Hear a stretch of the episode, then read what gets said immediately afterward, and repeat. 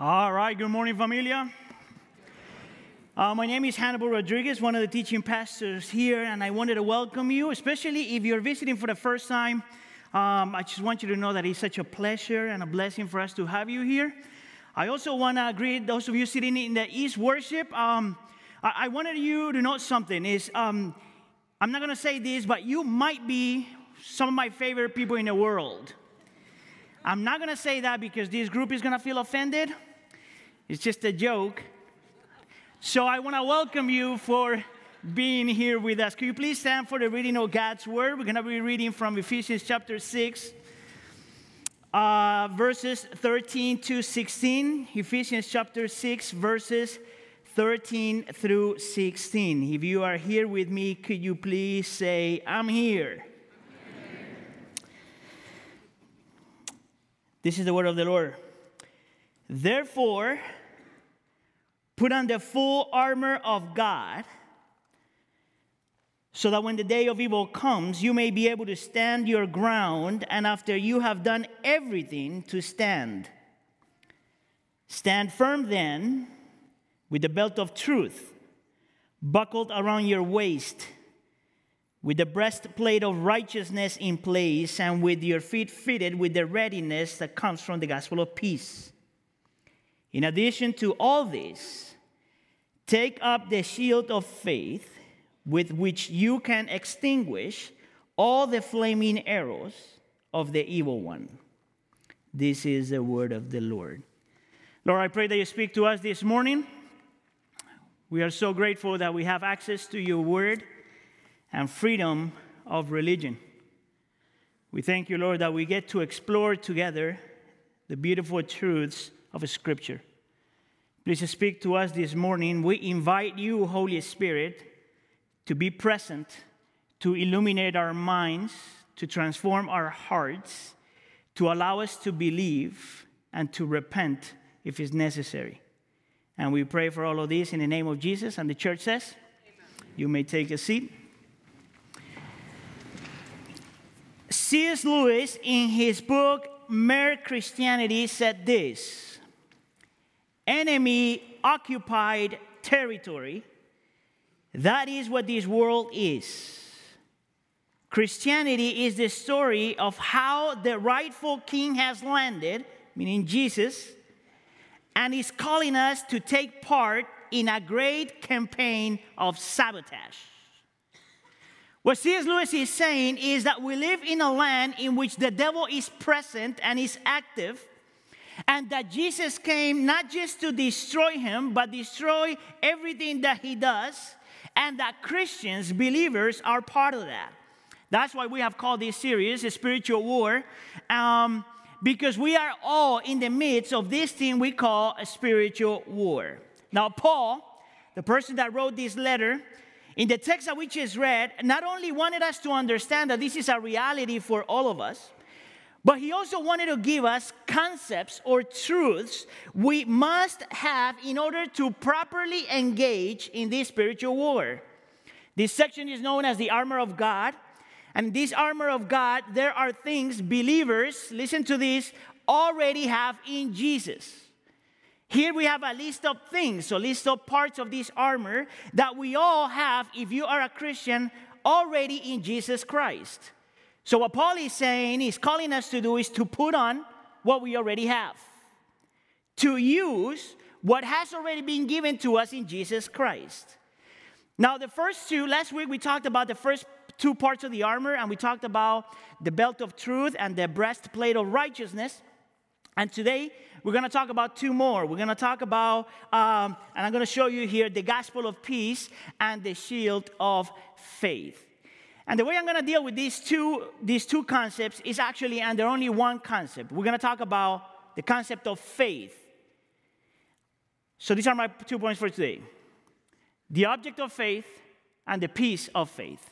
For this one, I'm going to spend about 45 minutes, and on this one, another 45. It's all right, I'm a Latino. So let's go with the first point, the object of faith. Here we have, uh, right, at the beginning, right at the end of the section, which is read in uh, verse 16, it says, In addition to all this, take up the shield of faith. Now, as I'm studying this text more and more, I realize that every single truth we find in this text has kind of a double duty or double meaning. There's always an objective part to it, and there's always a subjective part to it. If you were here last week, I talked about this a little bit as well. The objective part of every single one of these parts of the armor is something that is unchangeable because it's something that God has already given us, something that no one could take away. But the objective part of those things is, are the very things that change us and affect the way we live. So when we think of the concept of the shield of faith, which is the second one here, there's an objective part and a subjective part. Objectively, uh, the shield of faith means faith in God. Subjectively, this means faithfulness to God. The reason why I'm highlighting the first one is because this is where I'm going to spend most of my time. What does it mean to have faith in God? The reason why we must ask the question is because we all have an understanding of what faith is. Actually, I want to argue that everyone in this room knows what it means to live by faith. I want to argue that everyone in the world know what it means to live by faith. This is my argument. We can have faith in ourselves. What I mean by that is that you could say, well, if I could do everything I set my mind into, it's a very humanistic approach. You know, if I have the right uh, disciplines, I could conquer whatever I need to conquer. If I try harder, I could make it happen. That's having faith in ourselves. Some of the people may have faith in our destiny, meaning we know that everything at the end will be okay. Which is interesting because there's no foundation for that. Some other group of people will say, Well, I don't have any of those, that kind of faith. I have faith in faith. What I mean by that is this group of people that will always tell you, Don't stop believing. The question is, don't stop believing in what? One of the most popular ones, I think, in our society today is having faith in the power of teamwork. Together, we can change the world. You know what's interesting about that one? That is partly true. That if we as human beings come together in one mind, with one goal, we can change things. You know what the problem is? That it's really hard to get humans to stop being selfish and self centered. That is the problem. Actually, last week, two weeks ago, I was watching the Golden Globes Awards. I don't know if you guys watch that stuff.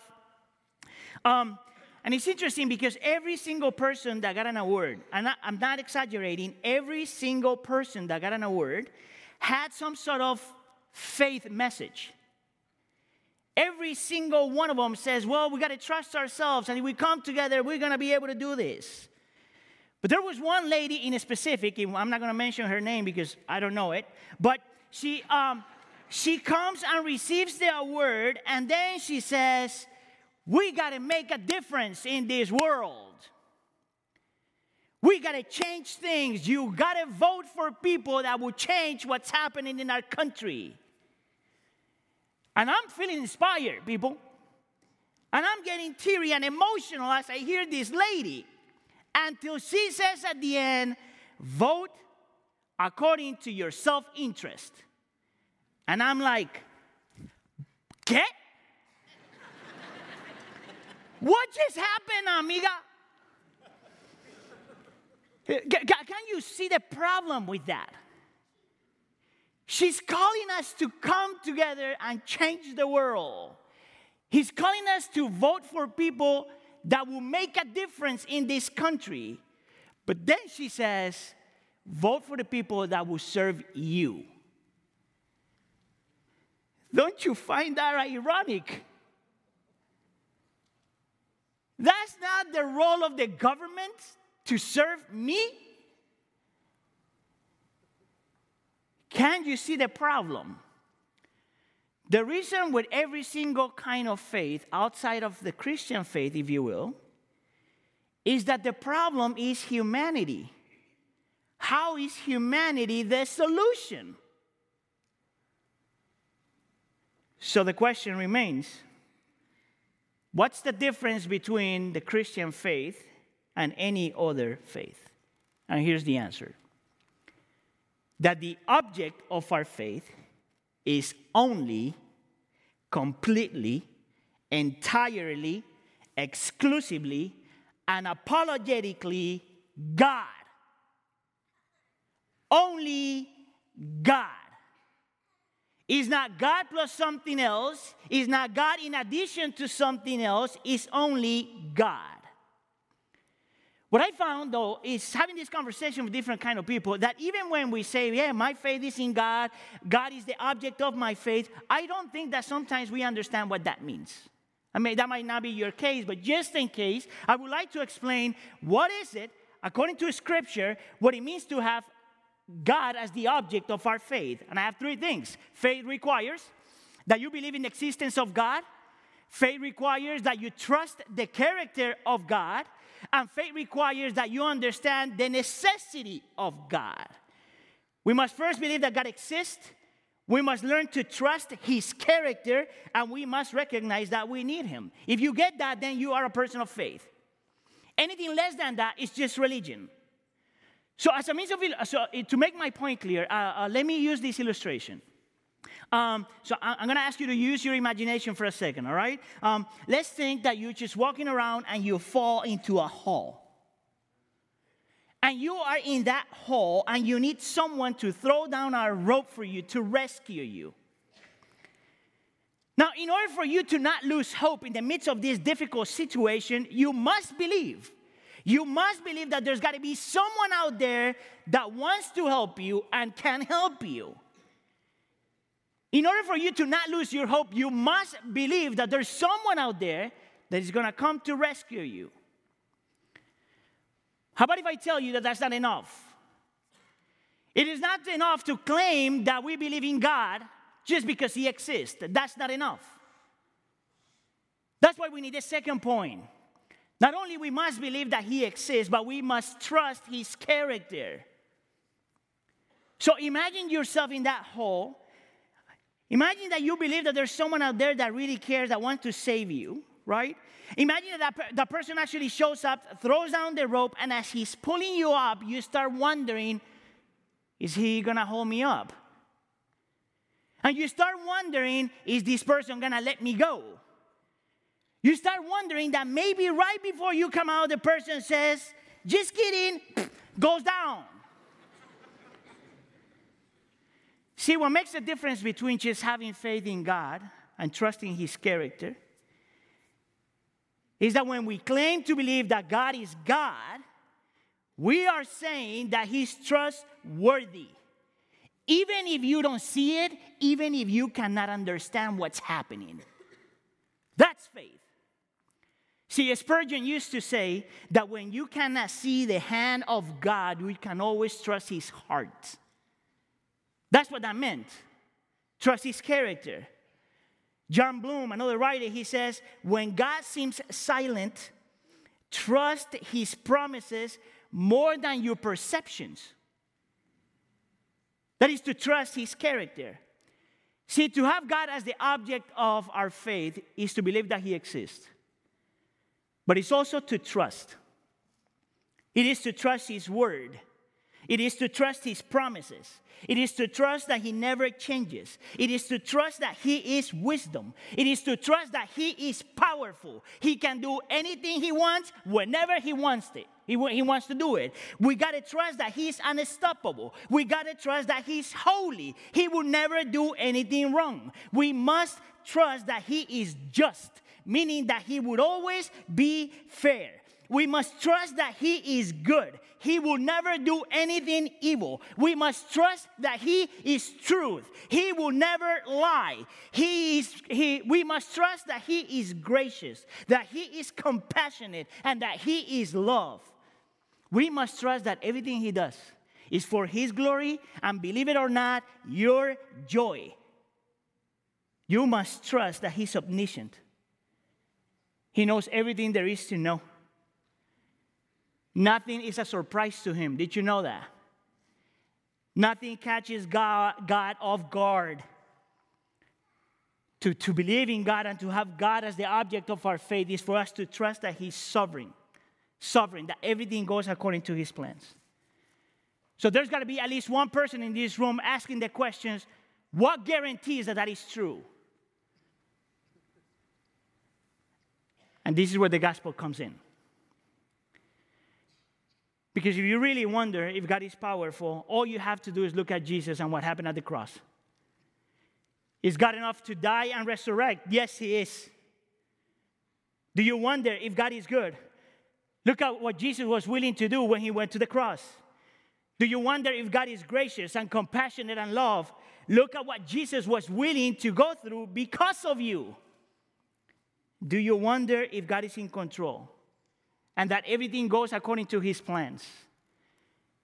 Look at Jesus dying and resurrecting and declaring, It is finished. See, to have God as the object of our faith requires that not only we believe that He exists, but that we believe and trust His character. Now, let me go back to the illustration because I want to argue that that is not enough.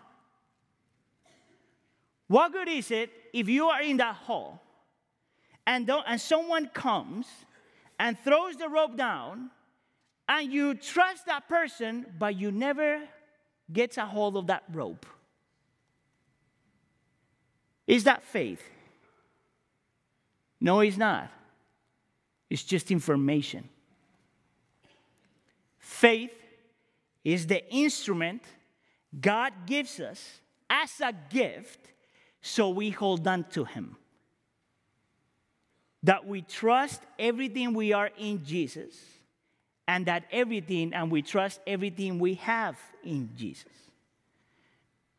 Now, because we're talking about spiritual war, you got to ask the question what does the devil do to try to shake our faith? What is it that he does to try to shake your faith if you claim that God is the object of your faith? But it's interesting, the more I meditate on this, the more I realize that God, that the devil never, he will, he will never call you to stop believing in God. He would do that with atheist people. But with Christians, his approach is different, you know? His approach is not, you should stop believing in God. His approach is never that. His approach is always different.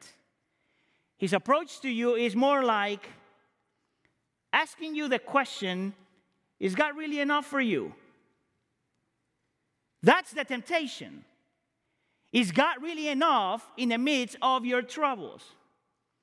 And the second temptation, I believe, is that he starts messing around with your emotions. Now, the reason why I'm saying that is because I believe that that's what Paul has in mind in this text. So in verse 16, for, for example, he calls us, um, ay, ay, ay, let me go back here. He calls us to take the shield and he talks about flaming arrows. Now, those two words are significant and important here because whenever you think of the word shield, First of all, in the Old Testament, ha- always has to do with God being a protector, God being the defender, and God being a, a, a refuge all the time.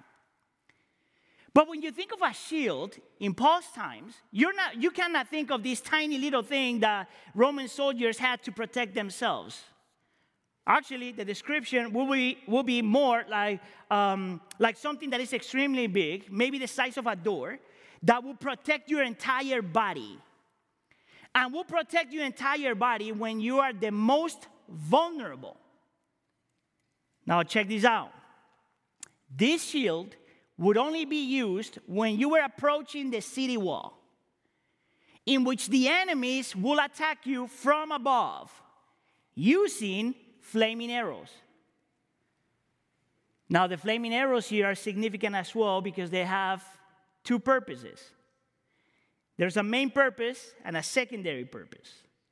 The main purpose of the flaming arrow was obviously to kill the enemy by burning them alive. But the secondary purpose was to create or cause an emotional panic to everybody else that was watching. This is interesting Most scholars would argue that those flaming arrows told their enemies, feel the burn of worry and distress. You know why?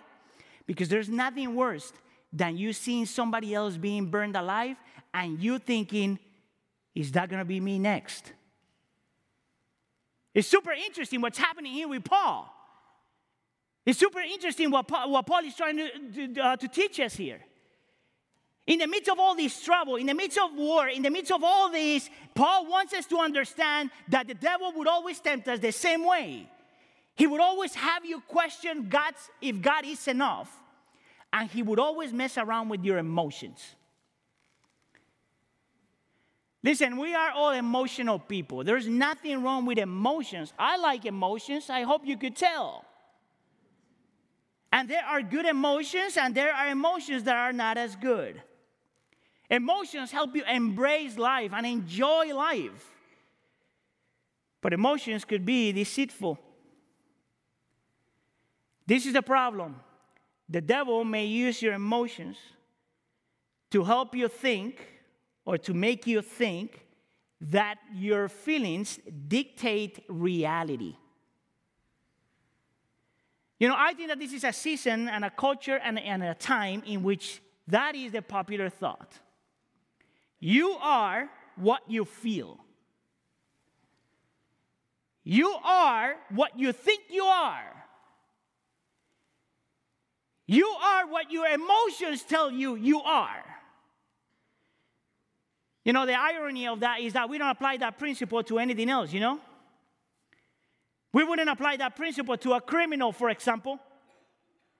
It doesn't matter if a, if a criminal comes to you and says, you know what, I feel that I gotta kill you. You would not be okay with that. You would not be okay with a parent saying to you, you know, I feel that I have stopped feeding my kids. You wouldn't be okay with that. Because emotions never, ever, ever dictate reality. Emotions are never a safe uh, indicative of reality. And I believe that that's what Paul is trying to say here. To have faith in God is to understand that He exists, to trust His character, to cling to Him, because the devil is present and he uses our emotions to lie. Now, I told you that the shield of faith has an objective meaning, which means to have faith in God, and it has a subjective meaning, which is the faithfulness, is to be faithful to God. And the reason why I'm not going to spend a lot of time on this one is because I truly believe that what the Bible teaches you is this. The more this is true for you, faith in God, the more faithful you're going to be. The more you believe in the objectivity of who God is, the more faithful you are going to be. You are not faithful so you could trust more. It is because you trust more that you are faithful. Do you have that? Do you believe that? Now let's go to the second point. Let's talk about the peace of faith. And this one, that when we talk about the peace of faith, is extremely important because I actually think that this is something that we, every single one of us has struggled with here. This comes in verse 15, and he says, And with your feet fitted with the readiness that comes from the gospel of peace. Now, just as with the subject before, there's also an objective part to this and a subjective part to this. The objective part of this says that uh, the peace of God is talking about peace with God. The subjective part of this is saying, is talking about the proclamation of the gospel. And what I want to argue is that you become a person that wants to proclaim the gospel only if you already have peace with God. Once again, every single one of those things are, is talking about the things that we already have in Jesus before God. When the Bible talks about the peace with God, He's talking about that which Jesus won for us, that which Jesus purchased for us when He went to the cross, that which Jesus absorbed for us when He went to the cross. It is because Jesus goes to the cross and he absorbs the wrath of God that we have peace with God. Interesting that this thing can only come to you by faith. That's why I put it in this order. The only thing that is required of you to have peace with God is to repent and to believe. And if this is true, there's a couple of truths that you got to keep in mind. Number one, there's nothing else you can do for God to have peace with you, to, uh, for you to have peace with God. Only believe and repent. That's the only thing the Bible requires. Number two, if that is true, then God is really not angry with you. He's not. Even when you sin. And number three, God truly delights in you. Even when you have sinned. Now, I think that this concept, this doctrine, this belief, is the only way, the only thing we have to deal with our guilt and our shame. That is the only way. See, guilt and shame are like twin brothers, and they're inseparable, but they're different. Guilt and shame first come to creation when Adam and Eve sin. And from that point on, we are all affected by that. Guilt is usually tied up to an event, something that I have done wrong. Guilt is like a wound, something I carry with me. Guilt is that thing that nobody else can see, but I could feel. Guilt is that thing that only affects me. But shame is tied to a person, it's something I think I am. It's like a scar. It's like a scar that I'm trying really hard to cover up. It's like me trying to hide, and it never works. It doesn't matter how much you try, it never works. Guilt says you did something wrong. Shame says that's why you need to hide. You are no good. You deserve to live in darkness. Come with me. I'll lead the way.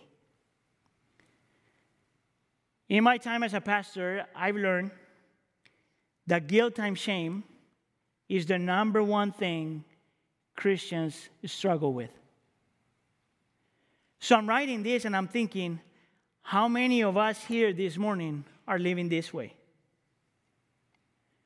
How many of us this morning are carrying with guilt? How many of us still listen to the voice of the devil saying time after time, remember what you have done wrong? How many of us here this morning cannot let go of something that you did? How many of us this morning are trying to cover our shame either by good works or by being more spiritual or by achieving things or by acting differently? How many of us are acting to cover our, uh, trying to cover our shame by portraying an image that is not you? And Paul says here that none of that stuff is going to work. That the only way that you can get rid of your guilt and your shame is not, is not by doing something different and is not by doing more. That the only way that you can get, of your guilt, uh, get rid of your guilt and your shame is by repenting and believing that in Jesus there is peace with God and that that peace is unshakable. So, Steve Brown, which is a Bible teacher, uh, for many years, a Presbyterian Bible teacher, he uses this illustration that every time I've heard it, it really touches my heart. He says that we are like a little kid that is walking around with this bag full of rocks. And they're so heavy that you struggle even walking. But then he imagines Jesus coming to the kid and saying something like, Can I help you? And he imagines the kid saying, Well, I, yeah, for sure. Can you take this and throw it away? But he says is that instead of doing that, what Jesus does is that he takes the bag and carries it in himself. You know, that is the gospel. It's not Jesus getting rid of your guilt and your shame. Just that. It's about Him going to the cross to carry your guilt and your shame. And this is why Paul uses the metaphor of shoes here in verse 15. He calls us to fit our feet with the readiness that comes from the gospel of peace. Notice here that this is that comes from the gospel of peace. And this is also important here, because when you think of a shoes, if I if I use an illustration in modern terms, you got to think of um, football or soccer cleats. You know, these shoes always got to be, or they had to be, um, light so you could move fast. And they had to be strong so they could protect you. But they had to have something at the bottom so you would not, so you will have traction and you would not slip. And the word readiness here is just as important because it's a word that appears only one time in the New Testament, 12 times in the Old Testament. And every time it appears in the Old Testament, it means the same thing to stand in solid ground. So if you put these two concepts together, this is what Paul is saying. That for Christians, the gospel of peace is this thing that you ought to wear to be able to run, to, to be able to feel protected, so you don't slip, because we live in the midst of a spiritual war in which the devil is lying and he's also accusing you. Every time he tells you the same thing, do you remember what you did? Guilt, that's what you are shame. Isn't that true for you? That's true for me. It is true for me. I could almost hear the devil telling Jesus, Did you see what Hannibal did? But at the same time, I could almost hear the Holy Spirit saying what Jesus would say. I already died for that sin. I could hear almost the devil saying, Can you see what, that, what, that, what Peter the coward did? But at the same time, I could hear, almost hear Jesus saying, Yes, but I died for that sin. I could hear the devil telling Jesus, Do you see what Mary, can you see Mary and how much she lied? But at the same time, I could hear Jesus saying, Yes, but I already died for that sin. I could hear the devil saying to Jesus, do, Can you see how that woman, can you, do you see what that woman did with her body? But at the same time, I could hear Jesus saying, Yes, but I already died for that sin. I could hear the devil saying to Jesus, How are you going to forgive that criminal? And at the same time, I could hear Jesus saying, Yes, but I died for that sin. This is part of the reason why we have the image of Jesus standing on the right hand of God, you know? And that he's interceding for us. I think that there's, there's a misunderstanding when we think that Jesus is standing at the right hand of God begging for forgiveness. Oh, look at what Hannibal did. Please forgive him again. Oh, another look at what Hannibal did. Please forgive him again. That's not what the Bible talks about. What the Bible talks about is that Jesus is standing at the right hand of God, reminding, quote unquote, God saying, everything Hannibal has done, everything Hannibal is doing, and everything that Hannibal will do had been forgiven. My body was already surrendered, my blood was already shed, what, my payment was already enough. That is the only way that I get rid of my guilt that is the only way you get rid of your shame. Yeah, you could praise God.